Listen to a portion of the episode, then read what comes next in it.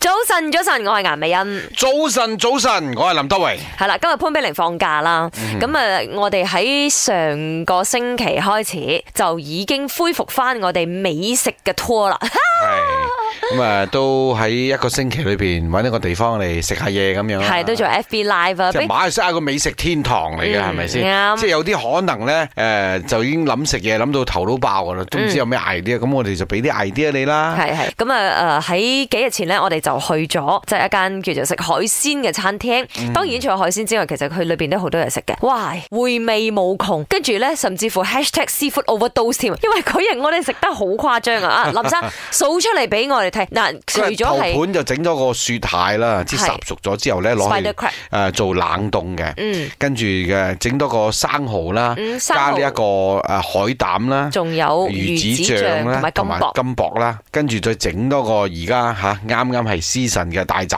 蟹啦，啱，跟住再整多隻龍 蝦啦。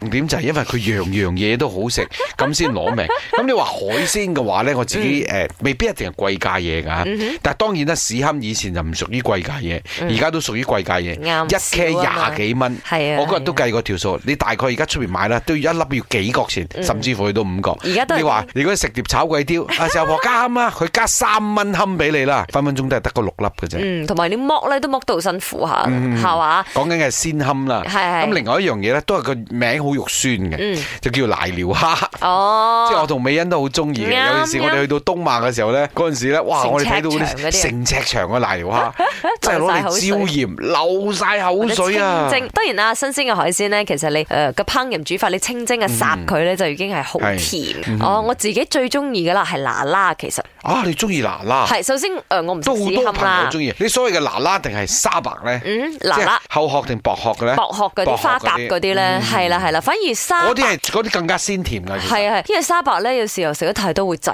啊，我覺得，因為佢太太肥美啊，有時候係嘛，誒瀨尿蝦當然都係我自己好喜歡嘅。咪，我要講嘢。我食過最好食嘅海鮮呢，係當年我喺泰國嗰度食食海鮮 steamboat，啲龍蝦啊、蠔豉啊、鮑魚啊、任拎嘅，佢仲有燒烤啊，同埋啲湯底啊，食落去啊，哇，真係一流啊！